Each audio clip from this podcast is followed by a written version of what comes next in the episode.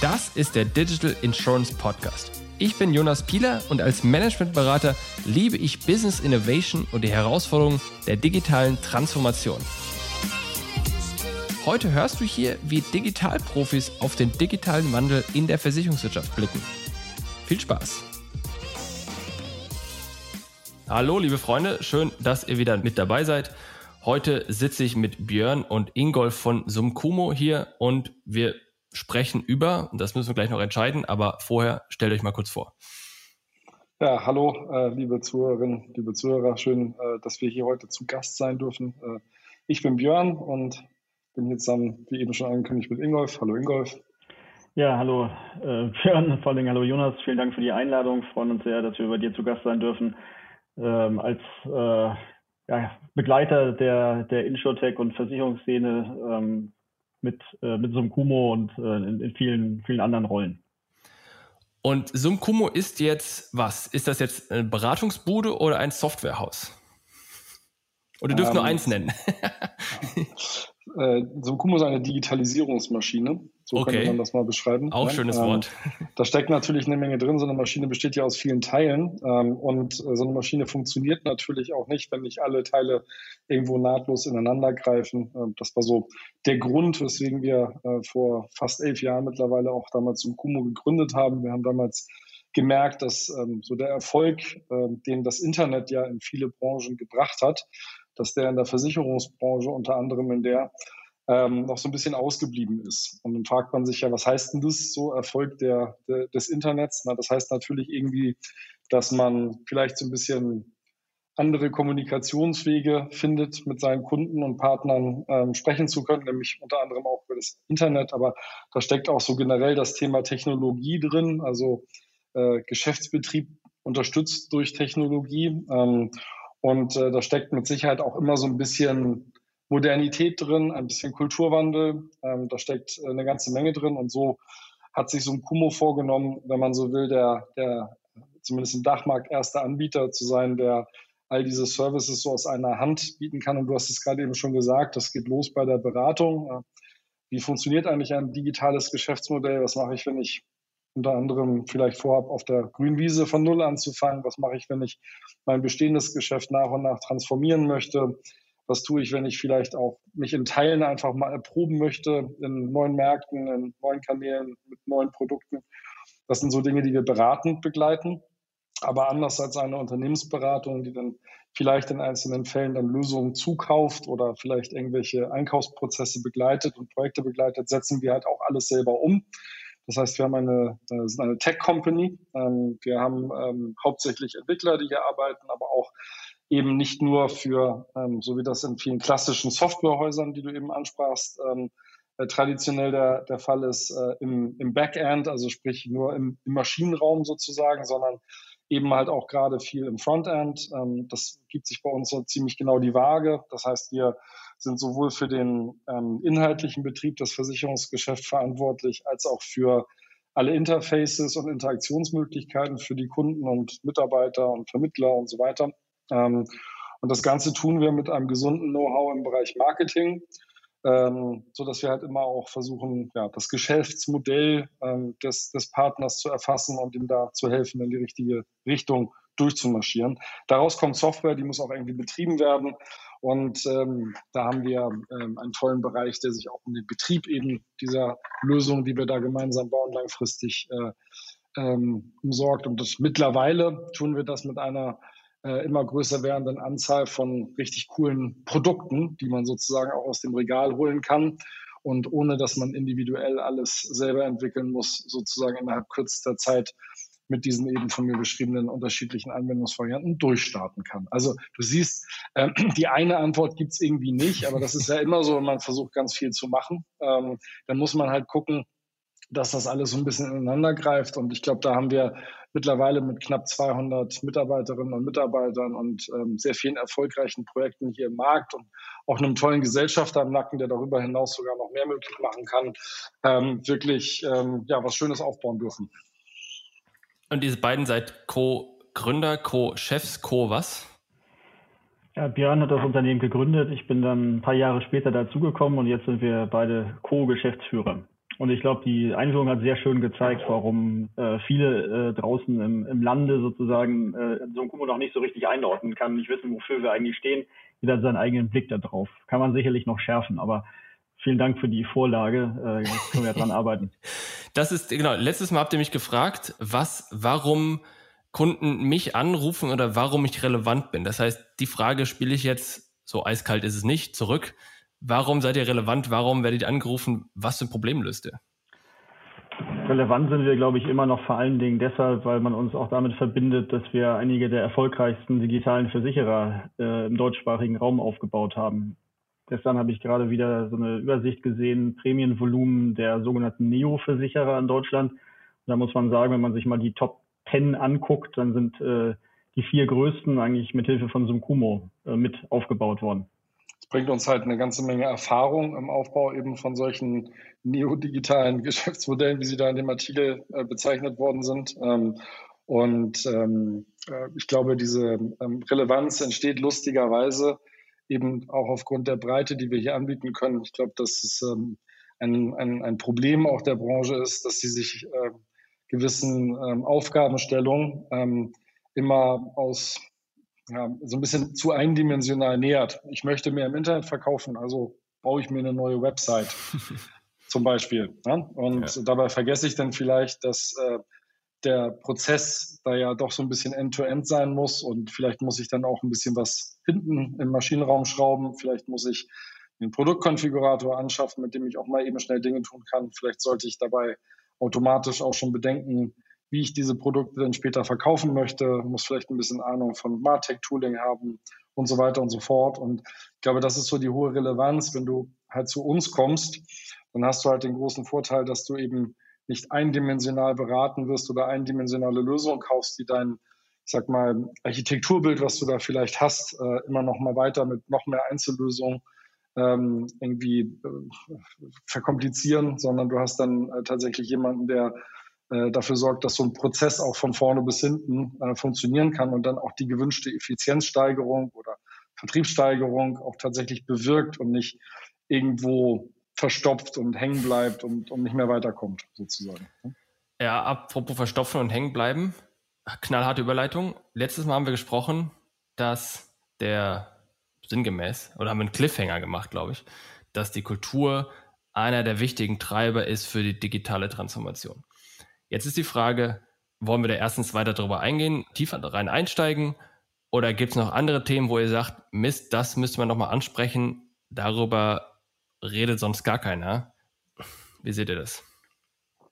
Also ich glaube, dass so ein kultureller Wandel ähm, einem Unternehmen, egal in welcher Branche, ganz gut tut, wenn man ähm, grundsätzlich das Gefühl hat, man müsste sich modernisieren oder dass man vielleicht auch gemerkt hat, dass bestimmte Ähm, Projekte, die man vielleicht in der Vergangenheit mal losgetreten hat, um eben das ähm, herbeizuführen, dann doch nicht so erfolgreich waren. Ähm, das ist wahrscheinlich allgemein hin bekannt und da wird wahrscheinlich auch vielerorts drüber diskutiert. Man liest da ja eine ganze Menge. Ähm, ich, wir könnten das nochmal an, anreichern mit, mit, mit Beispielen aus dem echten Leben sozusagen. Wunderbar. Ähm, ähm, macht vielleicht Spaß. Ähm, und ein, ein Beispiel ist tatsächlich so ein bisschen angeknüpft an das, was ich eben gerade gesagt habe. Also wenn ich zum Beispiel sage, ich möchte mehr verkaufen äh, über zum Beispiel einen neuen Vertriebskanal wie das Direktgeschäft. Oder ich möchte, dass meine Broker zukünftig digitaler verkaufen können, weil die sprechen mich darauf an, dass ihnen das alles irgendwie zu viel Arbeit wird für die äh, sinkenden Provisionen, die sie vielleicht bekommen oder ähnliches. Ähm, dann ähm, hat man gerade auch in der Vergangenheit gerne mal gesagt, ach komm, dann bauen wir uns da jetzt so ein Online-Portal. Ähm, irgendwie eine Website, Content-Management-System, irgendwelche Antragsstrecken und da haben wir vielleicht irgendwie so eine Schnittstelle und die liefert dann irgendwie das, was da vorne ähm, ankommt vom Kunden in unsere Bestandssysteme rein. Und dann gibt man so ein Projekt halt ähm, irgendwie vielleicht als Vorstand, ähm, weil das ja irgendwas mit Vertrieb zu tun hat, ähm, in so eine Art Doppelführung vom Vertrieb und, und dem Marketing wahrscheinlich. Ne? Ja. Wahrscheinlich vor allen Dingen mal dem Marketing. Ähm, und dann geht man irgendwie davon aus, diese Schnittstelle, das kann dann ja die I T machen und für, für diese neue Website, da haben wir uns so eine Agentur angelacht, die hat vielleicht schon mal drei Versicherungsprojekte gemacht. Und ähm, das ist so dieser klassische, ähm, ich sag mal so, Anbahnungsweg für so Projekte, wie man ihn vielleicht früher gemacht hat. Man hat versucht, irgendwie einem Silo irgendeine Verantwortung zuzuordnen. Und ähm, das kann halt nicht funktionieren. Ähm, das ist zum Beispiel Teil eines kulturellen Wandels, der aus unserer Sicht stattfinden muss. Wenn man ein solches Unterfangen hat, dann ist das tatsächlich ein Projekt für das gesamte Unternehmen, so doof es sich anhört. Das ist wichtig, weil ähm, die I T ähm, da mit Sicherheit ähm, noch größere Herausforderungen hat, denn nur mit der Antragsstrecke ist es dann auch nicht mehr gegeben. Da kommen irgendwann Anpassungen an Produkten, dann will man das vielleicht nicht einmal im Jahr machen, sondern vielleicht einmal die Woche oder sogar einmal am Tag oder vielleicht sogar im Sekundentakt. Ähm, dann will man vielleicht mehr machen als nur verkaufen. Dann kommt raus, dass man seine Provisionsabrechnung auch online einsehen können möchte. Dann kommt raus, dass der Kunde die Erwartung hat, dass man irgendwelche Prozesse online abbilden kann, die sich auch rund um den Kundenservice drehen. Und mit dem sollte man dann ja auch mal telefonieren und sprechen. Der sollte ja auch eingebunden sein als äh, Bereich sozusagen innerhalb des Unternehmens und, und, und. Also diese, diese Beispielliste, die könnte man jetzt endlos ähm, äh, fortführen.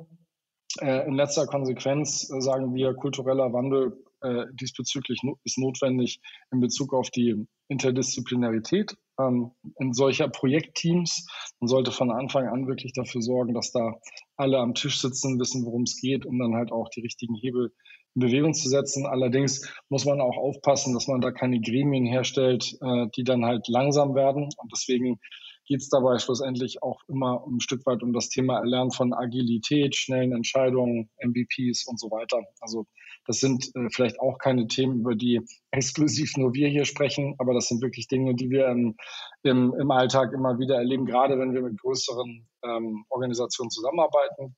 Bei diesen eben von Ingolf angesprochenen Digitalversicherern sind das eben nicht so die Themen. Ne? Da äh, ist man von Anfang an so aufgestellt. Ähm, da ist das von Anfang an auch allen klar, dass nur so gearbeitet werden kann. Und äh, da kommt man dann doch ganz schön schnell voran, ähm, was so einige Projekte angeht. Also das heißt, wir haben hier durchaus auch echte Cases, ähm, in, an, anhand derer man, wenn du so willst, belegen kann, dass das auch funktioniert. Das ist keine Theorie, die in irgendeinem Buch steht und jetzt versuchen alle mal irgendwie agil zu sein, weil es gerade irgendwie so trendy ist, sondern wir können tatsächlich aus dem ja, Alltag belegen, wie schnell man vorankommen kann und neue Dinge schaffen kann. Man hat hier und da auch mal neue Herausforderungen, das ist äh, ganz klar. Aber ähm, ja, es ist auf jeden Fall ein, ein tolles Beispiel für notwendigen kulturellen Wandel aus unserer Sicht. Ich meine, ja, richtig, danke. Aber das ist doch auch jetzt nichts Neues. Und ich meine, das, was wir, und das geht mir ähnlich. Also das, über was ich auch im Podcast immer wieder rede, ist sozusagen, wir müssen mehr Substanz machen, weniger so Hype-Zeug, wir müssen mehr Kultur. Ich glaube, fast in jedem Gespräch kommen wir auf das Thema Kultur zu sprechen. Und ich glaube, inhaltlich und intellektuell versteht das ja auch jeder. Aber trotzdem funktioniert das ja im Alltag nicht.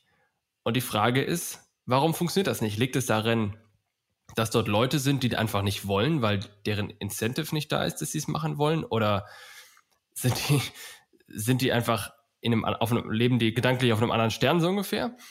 Es muss doch einen Grund dafür geben. Ja, manchmal ist es ganz banal. Wenn man in eine Organisation reinkommt, gerade bei Versicherern ist es ja so, dass die Leute sich meistens auch der Tatsache rühmen, dass sie schon äh, seit den Zeiten von Moses sozusagen bei diesem Versicherer arbeiten.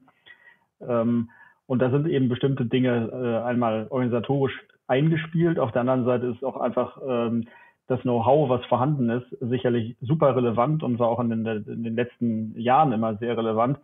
Äh, aber es fehlt eben auch viel. Das heißt, äh, das Wissen um, nehmen wir mal das Thema Marketing, moderne Marketing-Tools, äh, aber auch das Wissen äh, um, um neue Technologien, wenn man an die I T denkt. Ähm, also man schwimmt bei... bei diesen Versicherern immer so in, in, in, im eigenen Saft in gewisser Weise und hat relativ wenig Impulse von außen. Und ich glaube tatsächlich, organisatorischer Wandel kann nur gelingen, wenn ich auch einfach den Mut habe, bestimmte Organisationsstrukturen einfach mal zu verändern. Da sind wir wieder bei dem Thema Silos auflösen, vielleicht etwas umfassender Dinge organisieren.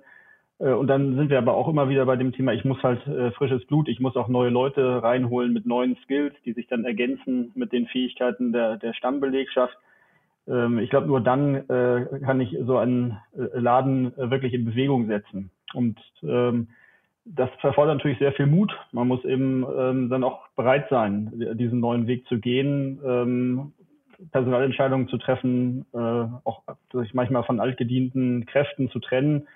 Äh, ist, ist immer schwierig und ich glaube, vielfach ist man auch sehr stark in so einer Konsenskultur. Ähm, kein Versicherer heute hat ja, ist ja in einer echten Notlage, dass er irgendwie alles von links nach rechts drehen müsste. Und entsprechend zögerlich ist man dann häufig auch, wenn es darum geht, mutige Entscheidungen zu treffen. Genau, und der Punkt ist, und ich würde es ja noch ergänzen, es gibt auch gar kein Incentive, diese mutigen Entscheidungen zu treffen. Denn im Zweifel ist der eigene Vorgesetzte derjenige, der fordern kann, dass man diese Entscheidung trifft. Und dann geht das quasi von ganz unten, die ganze Hierarchie nach oben und dann bist du ganz oben angelangt beim Vorstand. Und wer ist da der Vorgesetzte? Dann hast du von mir das Aktionäre, wenn es eine A G ist. Oder du hast halt die Mitglieder, wenn es ein Versicherungsverein ist. So, und es gibt ja unterschiedliche Leute und so weiter und so fort, aber wenn du jetzt die Mitglieder im Verein zum Beispiel hast, dann müssen die ja, das ist ja auch dann zu gewissen Grad demokratisch, das ganze System, die müssen ja dann quasi entweder ihren Mitgliederausschuss oder ihre ganzen Mitgliederkollegen überzeugen, dass sie jetzt bitte risikoreicher agieren, oder eben der Aktionär, der muss hingehen und sagen, so jetzt bitte ein bisschen risikoreicher oder affiner, und da kommt dann wieder rein, dass jeder Einzelne oft so einen geringen Anteil an dem Ergebnis dieses Risikos hat oder dieser verbesserten Unternehmenssituation. Also wenn du einen Aktionär hast mit null, ich weiß nicht wie viel Prozent, dann, und der hat woanders andere Investments, die mehr Prozent haben, dann ist es wirtschaftlich gar nicht sinnvoll für sich, diese Person sich so sehr mit diesem einen Unternehmen zu beschäftigen, weil der Earnout, wenn ich jetzt dort eine, eine tolle Verbesserung einführe, der ist so gering für mich, dass sich das gar nicht lohnt. Gleiche bei den Versicherungsvereinen auf Gegenseitigkeit. Auch da ist ja im Grunde das Ergebnis für das einzelne Mitglied in dieser Mitgliederversammlung oder in diesem Top-Gremium ist wahrscheinlich auch gar nicht vorhanden, wenn ich ehrlich bin, weil die haben persönlich gar keinen Vorteil davon, wenn das jetzt digital wird. Und insofern scheitert es doch immer daran, dass die, die die letzte Entscheidung treffen, nämlich die Eigentümer, nicht das Interesse und auch nicht die Motivation und auch nicht das Wissen darum haben, dass man das braucht. Fertig. Brauchen wir gar nicht drüber nachdenken. Ja, da sind wir beim Strukturproblem des deutschen Versicherungsmarkts, dass wir eben ähm, relativ wenige Aktiengesellschaften haben, große Konzerne. Da werden Entscheidungen sicherlich anders getroffen, aber äh, das Gros der Marktteilnehmer, da handelt es entweder um öffentliche Versicherer mit allen Vor- und Nachteilen, die das hat, oder eben äh, Mitglieder äh, dominierte, in Anführungszeichen, eigentlich ist es ja nicht so, sind Versicherungsvereine auf Gegenseitigkeit, deren oberstes Gremium die Mitgliedervertreterversammlung ist. Aber das Problem äh, bei diesen Ähm, Organisation ist, das ist eben keine demokratische Organisation, wo irgendwie alle Versicherten irgendwie die Mitgliedervertreter wählen und damit auch Einfluss hätten auf die Produkte, die sie in Zukunft kaufen können, sondern im Prinzip ist das sozusagen ein fast schon Klickenwirtschaft. Also ja, ich will ja. da jetzt nicht, nicht, nicht weiter drauf eingehen, ja, aber äh, im, im Prinzip äh, kann man sich gegenseitig da so ein bisschen die Ämter zuschanzen und in der Praxis passiert das auch und ähm, dadurch äh, hat man manchmal eher das Gefühl, das ist so, sozusagen ein Familienunternehmen, ohne dass es aber den Familienunternehmen am besten oder Unternehmer im besten Sinne gäbe, der da eben tatsächlich, manchmal sind Familienunternehmen ja sehr erfolgreich. Und Versicherungsvereine auf Gegenseitigkeit können auch manchmal sehr erfolgreich sein. Aber äh, ja, leider schwankt das so ein bisschen zwischen Generationen äh, dieser Unternehmen. Es ist definitiv auch manchmal äh, Wissen, das fehlt. Ne? Also grundsätzlich sind Versicherer ja per Statuten sozusagen ein bisschen risikoavers, zumindest äh, mit dem Thema Risiko ähm, erfahren ähm, und äh, müssen immer alles ganz furchtbar genau prüfen. Das ist auch gut so. Am Ende des Tages ähm, müssen hier ja auch Versichertengelder verwaltet werden und so weiter und so fort. Also ist ja, ist ja nicht, äh, ist ja nicht von ungefähr, ähm, dass hier auch ähm, Regulatorik greifen muss und so weiter. Ähm, auf der anderen Seite fehlt halt auch ganz oft dieses von Ingolf vorhin angesprochene Wissen. Ja? Also ich erinnere mich an um, gewisse Sessions im Bereich Direktgeschäft, die wir mit Kunden hatten in der Vergangenheit. Man stellt Businesspläne und sagt, wir müssen jetzt zwölfzig Millionen Euro in, keine Ahnung, Google Advertising stecken.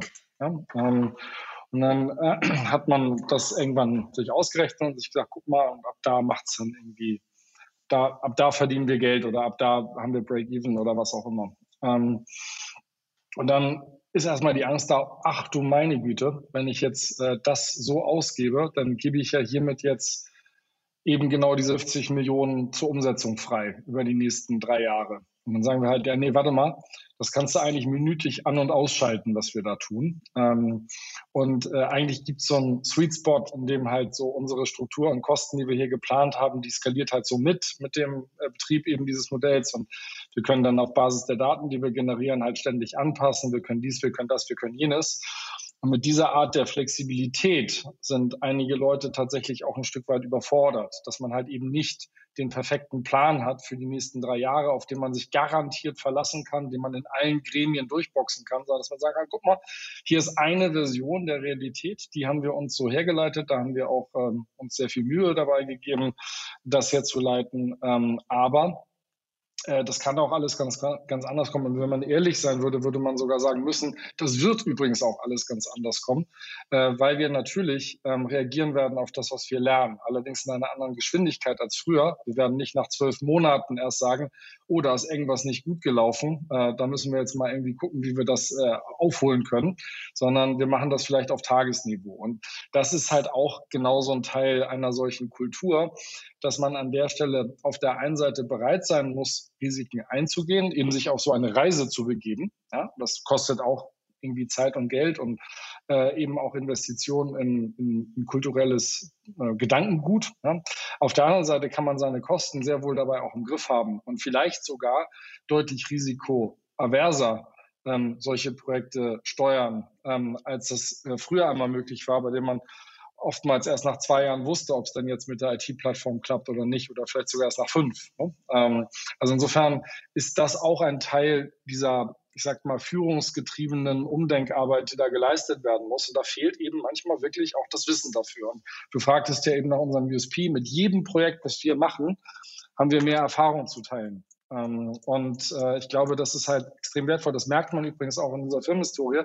Wir haben die ersten fünf Jahre, wir sind immer gewachsen, uns ging es immer ganz gut. Wir haben spannende Projekte gemacht mit sehr mutigen, allerdings nicht mit den Konzernkunden dieser Welt, weil die haben erstmal geguckt, was machen denn die anderen da draußen so, die jungen Wilden, wie auch immer.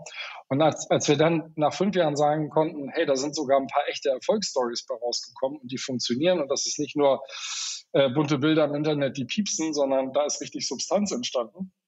Äh, da ging das auf einmal ganz schnell und ganz viele, auch größere ähm, Konzernkunden haben gesagt, das möchten wir jetzt auch mal haben. Könnt ihr uns dabei helfen? Und dann führt immer so eins zum anderen. Man will im Zweifelsfall irgendwie schon so vorne mit dabei sein, aber man will gleichzeitig auch nicht alles erfinden und jedes Risiko eingehen. Und im Zweifelsfall nimmt man auch das, was ein anderer gemacht hat, nur halt irgendwie ein bisschen individueller, ein bisschen geiler, vielleicht ein bisschen angereichert mit dem einen oder anderen ähm, Sonderthema. Hundertprozentig. Und das, was ich relevant finde an dem, was du gesagt hast, ist, dass das Wissen die Voraussetzung ist. Und was ich hinzufüge, ist, dass was man nicht weiß, das weiß man nicht. Das ist ja die Paradoxie an der Geschichte. Du weißt nicht, wenn du etwas Relevantes nicht weißt. Und die Motivation, sich etwas an diesem Wissen zu ändern, ohne dass du aufgrund deines Wissens weißt, dass es relevant ist, ist irrsinnig groß. Das heißt, meine Argumentation ist, da wird sich nichts fundamental ändern, solange noch alle gut durchkommen. Es müssen ein paar wirklich Probleme kriegen, so ungefähr, weil sie im Grunde nicht das Wissen aufgebaut haben, nicht auf die Digitalisierung reagiert haben, et cetera, bevor andere merken, oh Mist, wenn wir jetzt nichts machen, dann geht es uns genauso. Das ist auch der Trigger. Und ohne diesen Trigger wird es auch die ganzen Eigentümer oder Mitglieder et cetera nicht bewegen, dort was zu ändern. Das heißt, es muss abwärts gehen, um danach aufwärts zu gehen. Das ist so offensichtlich und so absurd wiederum für mich. Oder wie seht ihr das? Naja, also ich möchte jetzt ähm, unseren potenziellen Kunden nicht zu nahe treten da draußen, aber man sieht ja auch tatsächlich ähm, in dem einen oder anderen Gremium ähm, durchaus erfahrene Leute. Ähm, und woher sollen sie sich schon mit den letzten ähm, äh, Errungenschaften des Internets aus den, keine Ahnung, letzten zwei Jahren besonders gut äh, auskennen? Das war ja nie ihr Job. Hm? Ähm, Und äh, jetzt gerade ähm, wird Ihnen von allerorts gesagt, du, wenn du das nicht machst, hast du halt potenziell ein Problem. Aber wenn wir das mal runterbrechen auf die persönliche Incentivierung, ja? Also wenn ich derjenige bin, der den Wandel vorantreibt und ich bin vielleicht schon am Ende meiner Karriere angekommen und habe es mir da eigentlich ganz gemütlich gemacht in so einem Gremium, dann kostet das, was ich tue, erstmal Geld.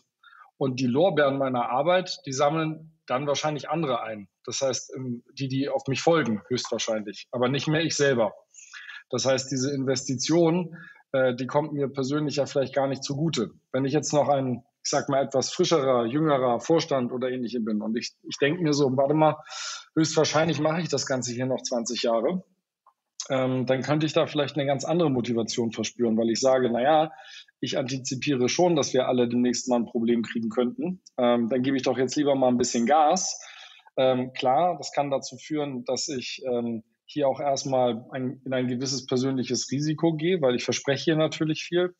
Aber wenn das dann klappt, dann bin ich wahrscheinlich eine absolute Lichtgestalt in dieser Branche. Ähm, wahrscheinlich wird mich hier jeder äh, einstellen wollen und äh, mich rühmen für meine Taten. Ne? Und diesen Mut muss man natürlich auch erstmal haben. Ähm, äh, und dann muss man natürlich die Massen hinter sich versammeln. Oder braucht schon ein paar, paar gute Charaktere dazu, um sowas zu ermöglichen. Es gibt natürlich immer wieder auch Geschäftsmodelle und, und, und Möglichkeiten, solche Dinge auch in Kooperation und auch mit anderen äh, zu starten. Aber erstmal, wie du richtig sagst, bedarf es auch dieser, dieser, dieser, dieses Wissens, dass es da was geben wird und dass es vielleicht auch ganz gut ist, wenn ich mich dafür richtig aufstelle. Aber wir sehen das immer mehr. Wir sehen auch in den Führungsämtern jüngere Leute, die Gespräche sind da ganz anders, da ist ein, ein anderer Drive drin.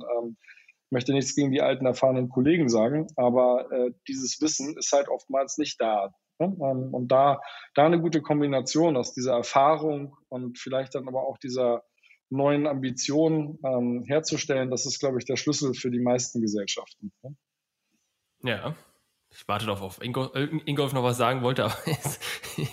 Ja, ich kann dazu auch gerne noch was sagen. Ähm, also die Äh, Hauptkrux, glaube ich, ist, äh, wenn man sich auch die neuen digitalen Geschäftsmodelle anguckt, die ganzen Neo-Versicherer anguckt, dann sieht man eben, dass die auch ja nicht aus dem Stand super erfolgreich sind. Ne? Die machen einige Sachen und haben ein paar frühe Erfolge, aber äh, dass die jetzt richtig Geld verdienen und äh, also wirklich ein atemberaubendes äh, Wachstum hinlegen, ist nicht der Fall. Ähm, die brauchen relativ viel Zeit auch, um zu reifen. Äh, genauso eben geht es den etablierten Versicherern, äh, die vielleicht heute noch gar nichts im Bereich Digitalisierung gemacht haben, auch nicht richtig schlecht. So, und das, da sind wir wieder bei diesem trä- relativ trägen System. Das heißt, wenn ich, äh, wenn ich sozusagen mein ganz tradiertes Geschäftsmodell weiter pflege, geht es mir eigentlich ganz gut und ich gucke auf die neuen und sage, naja, so toll ist es ja mit der Digitalisierung auch nicht. Und dann gibt es ganz wenige, die eben ähm, äh, eigentlich aus dieser Stärke heraus, ich habe ein äh, eigentlich ein funktionierendes Geschäftsmodell, ich habe große Bestände, ich habe viele Kunden, die das dann wirklich intelligent machen und sagen, äh, basierend auf den technischen Möglichkeiten, die es heute gibt, fange ich jetzt mal an, einfach ein paar Dinge zu ändern. Ähm, und die äh, sind dann auch erfolgreich, äh, aber es ist ja auch kein, kein Erdrutscherfolg. Und ähm, ähm, trotzdem glaube ich, also ähm, so, so ein solider Mittelständler, der eigentlich gut im Markt steht, äh, wenn der jetzt anfangen würde, wirklich die richtigen Dinge zu machen im Bereich Digitalisierung, dann würde er wahrscheinlich in der Lage sein, fast alle anderen, sowohl die Konzerne als auch die Startups, out zu performen. Ja. Und äh, eigentlich das sind genau die Kunden, nach denen, denen ich jetzt gerne suchen würde. Ähm, denn äh, ja, da, da macht, glaube ich, Digitalisierung am meisten Spaß und entfaltet die größte Wirkung. Äh, da kann aus einem, einem Mittelständler ein echter Champion werden. Das ist, finde ich, super relevant, weil das, was wir ja gerade im Grunde sagen, eigentlich ist es ein Shoutout an alle, die noch, wie Björn gerade sagt, zwanzig Jahre vor sich haben in dem Job, aber im Grunde weit oben genug sind, um einen gewissen Einfluss zu haben. Es ist im Grunde an deren, nicht deren Job jetzt, aber es, sozusagen, die haben jetzt, ich weiß nicht, wie viele Leute das sind, das sind vielleicht, ist ja dreistellig oder so oder in Deutschland, an denen liegt es jetzt, diese digitale Transformation nach vorne zu treiben. Das heißt, daran hängt der seidene Faden. Ich könnte auch sagen, dass, äh, dass der Shoutout sich an alle richtet, weil äh, vielleicht will der eine oder andere, der sagt, in fünf Jahren bin ich durch, ja auch ein sauber bestelltes Feld hinterlassen, das dann ja auch von der nachfolgenden Generation ähm, gut bedient werden kann. Aber ich bin total bei Ingolf. Ähm, ich glaube, ähm, das, das Schwierige an diesem ähm, Digitalversicherer-Modell, also sprich, ich, ich gründe etwas komplett Neues, ähm, wenn es aus dem Konzern herauskommt, habe ich immer noch weitere Mehrwerte. Ich kann Teile der dort hergestellten Infrastruktur zurücküberführen in meine Bestandswelt. Ich kann dies, ich kann jenes. Also ich habe immer noch so x Meta-Werte und Potenziale. Das macht es sehr attraktiv für so größere Konzerne, da was zu gründen. Für die Privatinvestoren, die Privatwirtschaft allgemein, das Versicherungsgeschäft halt in dieser kurzlebigen Finanzwelt, in der wir uns heutzutage befinden, immer ein bisschen schwierig, weil es dauert ja auch immer so ein bisschen, bis der echte Return on Invest kommt in der Versicherungsbranche. Ne? Da muss ich dann doch um die Kunden kämpfen, habe dann neben dem Aufbau der Technologie halt auch hohe Kundengewinnungskosten, muss da erstmal mich sozusagen einschwingen. Das geht manchmal auch erst ab einer bestimmten, aber einem bestimmten Geschäftsvolumen, wo dann meine Betriebskosten und meine Prämieneinnahmen irgendwo in einem Verhältnis stehen, das miteinander funktioniert. Und das dauert dann halt auch mal ein bisschen länger als vielleicht immer nur anderthalb Jahre äh, oder äh, vielleicht sogar fünf Jahre. Ne? Das ist äh, durchaus mal so ein, so ein Punkt, de, den man, den man, den man dabei nicht vergessen darf. Ähm, das heißt, ähm, hier bedarf es schon eines, eines speziellen Investoren, ähm, Backgrounds, ähm, um, um solche ähm, Projekte halt auch wirklich äh, auf ein Niveau zu pushen, das etwas bringt. Deswegen sehen wir da auch nicht hunderte von. Ähm, Und wir sehen gleichzeitig die Konzerne, die sich das theoretisch leisten können, wo es die Mehrwerte gibt. Und in der Mitte, da, da sind eigentlich die meisten und da passiert irgendwie am wenigsten, weil alle davon ausgehen, das kann man sich vielleicht nicht leisten, da haben wir nicht die Leute für. Und äh, genauso wie Ingolf gerade sagt, ähm, shout out an euch alle. Ähm, das sind äh, aus unserer Sicht die Unternehmen, die heute richtig Gas geben können, weil die Kompetenzen, die kann man sich in Kooperation holen, die kann man sich durch ähm, Unternehmen Äh, wie unseres äh, ins Haus holen. Äh, Lösungen gibt es mittlerweile auch. Man muss nicht immer alles von, von Hand bauen, sondern es gibt tatsächlich auch eher moderne Produkte, äh, keine zum Internet umgestalteten Bestandsführungssysteme, die in Wirklichkeit schon zwanzig Jahre alt sind, sondern echte Lösungen aus dem Internet fürs äh, Internet der Versicherungswelt, wenn man so möchte. Ähm, da kann man schon viel tun mittlerweile, auch als Mittelständler. Und der Markt ist... Ähm, ist ein Gewinnermarkt gerade. Da kann jeder, der, der, der sich richtig positioniert, ähm, sich so richtig gut äh, aufstellen. hundert Prozent richtig. Vor allem sind die aufgrund der Größe auch am flexibelsten. Das heißt, da hast du eine kleinere Mannschaft, die du mitnehmen musst, die natürlich schneller auf solche Geschichten reagieren kann. Aber dann lass uns mal plakativ werden und schauen für die letzten, weiß nicht was, zehn Minuten oder so, was müssen die denn machen? Was sind denn die Themen, die sie angeben? Wir hatten jetzt gerade Kulturwandel, wunderbar. Tolles Buzzword, haben wir schon mal gehört. Was heißt das konkret? Was müssen Sie noch machen? Erstmal müssten die mal bei uns anrufen. Nein, ähm, also, Telefonnummer, ähm, sagt ähm, dann null neun null. ähm, nein, also, ja, was müssen die machen? Das ist, ähm, also auf jeden Fall mal... Erstmal erkennen. Dann, erstmal erkennen. Äh, erstmal, erstmal sollten Sie sich äh, informieren über die Potenziale, die es tatsächlich gibt. Ähm, die kann man leider auch nicht einfach nur so googeln ähm, und einfach nur aus der Fachpresse sich ableiten, sondern es macht definitiv Sinn, sich mal das eine oder andere digitale Geschäftsmodell vorstellen zu lassen und vielleicht auch bis in die Innereien vorstellen zu lassen. Da darf dann auch von Anfang an gleich jeder mal mit reingucken. Nicht nur der Vorstand, nicht nur das Marketing, nicht nur der Vertrieb, nicht nur die I T, sondern alle. Ja, die sollen da von Anfang an gleich mit involviert sein in dieses Projekt und verstehen lernen, wie das alles miteinander verzahnt sein kann heutzutage.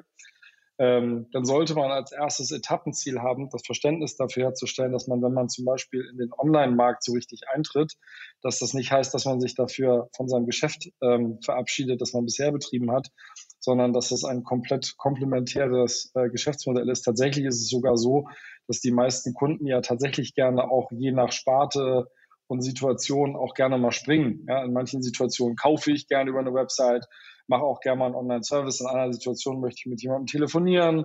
In einer Situation finde ich es vielleicht sogar aus komischen Gründen in Ordnung, wenn ich einen Brief bekomme. Ne? Also es kommt halt sehr drauf an. Und das muss halt alles dann doch relativ smart miteinander vernetzt sein. Wenn man sich das mal so erklärt äh, hat lassen, dann kommt man auf einmal zu ähm, der tatsächlichen Problemstellung, okay, wenn wir das jetzt alle gut finden und glauben, was müssen wir dann bei uns ähm, verändern ähm, in unserem bisherigen Setup, nicht nur in der I T, sondern eben halt auch in der Art und Weise, wie wir solche Projektierungen machen, wie wir sowas etablieren, wie wir sowas ausrollen, wie wir damit arbeiten. Und dann ähm, ja, kann man sich verlassen heutzutage eben auch auf bestimmte Basisprodukte, die man dann entsprechend anpassen kann, wenn es um die I T geht. Aber die müssen halt auch immer von Menschen bedient werden ähm, und angereichert werden mit vielleicht schönen Daten, die es im Unternehmen schon gibt, die aber heute vielleicht noch niemand benutzt und so weiter und so fort. Wenn man es sich einfach macht, ne, dann kann man äh, so eine Art äh, Digital Readiness Check machen und sagen, guck mal, Versicherung ist doch ein äh, rein digitales Produkt, äh, besteht überhaupt keine Notwendigkeit, irgendwie Papier von links nach rechts zu bewegen. Äh, kann ich eigentlich alle relevanten Geschäftsprozesse, äh, sei es unter Einbeziehung von Vermittlern oder Maklern, äh, kann ich die sozusagen in Sekundenbruchteilen, in, in Realtime äh, heute schon abwickeln oder nicht. Äh, warum ist das spannend? Äh, weil wenn ich es könnte, hätte ich einen unglaublichen Kostenvorteil. Ich könnte wahrscheinlich günstiger produzieren als alle anderen. Und außerdem würde ich voraussichtlich die Erwartungen der Endkunden, aber auch der Vermittler in höherem Maße äh, erfüllen können, als äh, das äh, ja, die meisten können und ich das heute kann. Und insofern, wenn, wenn ich das als meine Zielsetzung akzeptiere, dann muss ich nur eigentlich überlegen, wie komme ich da Stück für Stück hin und muss das dann entsprechend umsetzen. Also wenn man, wenn man das einfach mal als äh, Vision, da muss ich hin, äh, akzeptiert, äh, dann ist man schon einen großen Schritt weiter. Und jetzt fängt es ja ganz am Anfang schon mit an, ich hole mir Informationen rein, ich spreche natürlich mit Beratern, mit wem sonst. Woran erkenne ich denn jetzt die Profis? Und woran erkenne ich die, die nur so sagen, als ob sie es könnten? Haben die alle einen Hoodie dabei oder auf oder eine Cappy oder kommen die trotzdem im Anzug? Oder woran erkenne ich die Leute? Das muss ich ja, wenn ich... Cappy?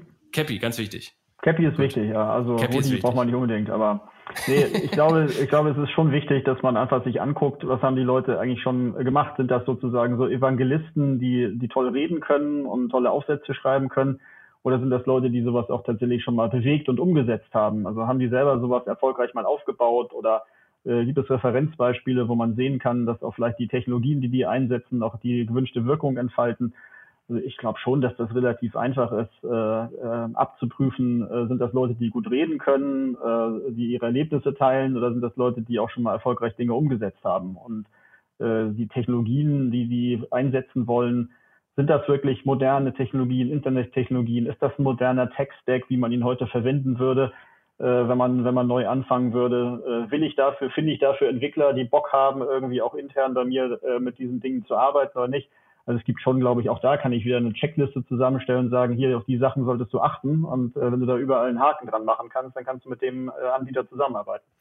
Ist Doktortitel besser oder schlechter als der Studienabbrecher? Das kann man so nicht sagen. Das ist, glaube ich, heutzutage kein Thema mehr. Heute kann der Studienabbrecher äh, im Zweifelsfall wahrscheinlich mehr bewirken als derjenige, der eigentlich vielleicht zu lange im äh, akademischen Elfenbeinturm verbracht hat. Gleichzeitig gibt es wunderbare, tolle Leute, die aus der Uni kommen und irgendwie eine Praxisfähigkeit ähm, äh, mitbringen. Also, da, da, also ich finde das ganz schwierig zu beantworten, aber ich glaube tatsächlich, dass der Markt für Für, für coole Querdenker, gerade im Bereich der Softwareentwickler und so weiter, äh, sind einfach äh, unglaubliche Leute dabei, die vielleicht noch nie eine Universität von innen gesehen haben, ähm, die einen maximal nach vorne bringen können. Ähm, und genauso gut hat man spitzenmäßige Leute mit drei Doktortiteln. Ja? Also das kommt wirklich drauf an, ähm, wen man da gerade so vor der Nase hat. Ja? Ähm, ich glaube, jemand, der ähm, da erfolgreich sein will, sollte halt grundsätzlich ähm, entweder ein totaler Spezi sein in dem, was er tut, also fachlich wirklich top sein, ähm, oder vor allen Dingen ähm, auch eine breite Erfahrung mitbringen, das heißt auch sehr interdisziplinär interessiert sein an anderen. Ähm, das ist ein ganz wichtiges Thema. Ähm, es geht also viel auch um, um, um die, nicht nur um das, was man kann, sondern auch um, um die Art und Weise, wie man dann arbeitet in Folge. Ähm, das ist schon, schon ein wesentliches Thema und ähm, da gibt es schon auch unterschiedliche Qualifikationen. Ähm, Und jetzt aber auch wieder nicht, man braucht natürlich, man braucht immer beides, das ist ja der Punkt. Wenn es jetzt darum geht, umzusetzen, die Leute müssen natürlich umsetzen können, aber wer kopflos irgendwo reinrennt, der ist natürlich auch schwierig. Und wenn jemand, der lange braucht, um sich einen Plan zurechtzulegen und dann nie anfängt, das ist genauso schwierig. Aber wo würdest du da jetzt diese Balance oder wo würdest du es einjustieren? Mehr umsetzen, mehr nachdenken und hier Mitte zählt wieder nicht. Sollte ein, ein, ein sehr schnell rollierender Prozess sein, immer wieder alles davon zu tun. Ne? Also ähm, ich glaube, es ist sehr wichtig umzusetzen, ähm, zu messen, Daten zu sammeln, zu lernen, schnell in der Lage dazu sein, äh, äh, zu verbessern, nachzuschärfen. Ähm, das ist schon extrem wichtig. Ähm, allerdings brauchst du natürlich auch die klugen Köpfe, die dich vor äh, mit ihrer Erfahrung und Kompetenz vielleicht auch vor Schäden schützen, die du sonst in fünf Jahren hast. Ne? Also die Frage ist, will ich immer auch wirklich alle Fehler nochmal wiederholen? Also man sagt ja heutzutage fail fast, das ist, ist mal schnell dahingesagt, ähm, aber man sollte vielleicht nicht fail fast machen, wenn man eine Milliarde Prämienvolumen hat unter der Nase und dann irgendwie äh, die Robustheit von Altsystemen vielleicht doch irgendwann anfängt zu vermissen, weil die total coolen, schnellen Entwickler halt einfach Dinge nicht wussten, die man dann äh, vielleicht äh, fünf Jahre down the road wissen muss. Also das heißt, die, ich sag mal so, dieses, diese, diese fachliche Kompetenz damit reinzubringen, erfahrener Leute, die wirklich wissen, was in der Versicherungsbranche auch passieren kann, unabhängig von der Technologie, die da eingesetzt wird. Ähm, das ist so schon auch ein Schlüssel. Nur diese Leute müssen natürlich auch offen sein für neue Lösungen, für neue Umsetzungswege ähm, und so weiter. Ne? Das heißt, ähm, das ist schon ein, ein ständiges Abwägen, das man in kurzen Zyklen halt machen sollte. Aber äh, ich würde schon sagen, ähm, Volldampf voraus. Ne? Das ist schon, schon extrem wichtig. Fail fast ist ja auch nur halb, oder eigentlich, was ja, was ja eigentlich damit gemeint ist, ist learn faster. Also es geht ja darum, möglichst schnell in einem schlanken Prozess Wissen aufzugreifen, was in der realen Wirtschaft oder im realen Doing entstanden ist. Also nicht in der Theorie, sondern was im Ausprobieren entstanden ist. Das ist ja im Grunde das, worum es geht. Das heißt, wenn ich das zusammenfasse, was, und korrigiert mich und ergänzt mich gleich, das heißt, wir haben die Herausforderung am Anfang rauskristallisiert, dass im Grunde die Strukturen der Wirtschaft, Versicherungsvereine, die für Stabilität stehen, aber eben auch nur mal für Stabilität stehen, unter Umständen nicht die Incentives haben, um sich jetzt hier radikal zu verändern, kombiniert mit Trägheit beim eigenen Wissen, was man sich immer aneignen muss und aber auch nicht ganz weiß, was man dort wissen muss, und dann im Grunde das, das Einkaufen von außen. Wir haben festgestellt, dass die Mittelständler vermutlich die sind, die am besten in der Lage sind, aufgrund von Flexibilität, aber auch Kapitalverfügbarkeit und Marktwissen und Marktpräsenz, da jetzt an der digitalen Transformation ganz vorne mit dabei zu sein. Und im Grunde die, woran wir sie erkennen, sind die Cappies und natürlich auch die, die schnell schlanke Prozesse zum schnellen Lernen in der Realität umsetzen. Habt ihr noch was hinzuzufügen? Ja, also Ingolf trägt selten Cappies und ist trotzdem extrem smart. Das wollte ich an dieser Stelle nochmal festgehalten haben. Ähm, also das, ähm, es geht, es geht, glaube ich, nicht nur ums Cappy. Also, ähm, ähm, nicht. Ähm, nee. Ähm, ich glaube, ich trage auch kein Cappy. Ja. Glück gehabt. Ich glaube, auch da macht es wieder, wieder die Mischung. Also wenn ich die Cappy-Träger und die Hoodie-Träger und vielleicht auch den einen oder anderen, der vielleicht auch nochmal ein Business-Hemd oder so sich anzieht, zusammenbringt, dann hat man ja genau die Mischung, die man braucht. Nämlich aus, aus erfahrenen Leuten mit äh, vielleicht auch dem akademischen Hintergrund und den pragmatischen äh, Leuten, die vielleicht mit Programmieren angefangen haben und irgendwie in die Versicherungswirtschaft gekommen sind. Ähm, Ich glaube, das ist auch das Erfolgsrezept von den, von den guten Startups, dass sie ein Team haben, was relativ heterogen zusammengesetzt ist. Auch interdisziplinäre Teams also. Wunderbar. Herzlichen Dank für das Gespräch. Sehr gern. Sehr gern.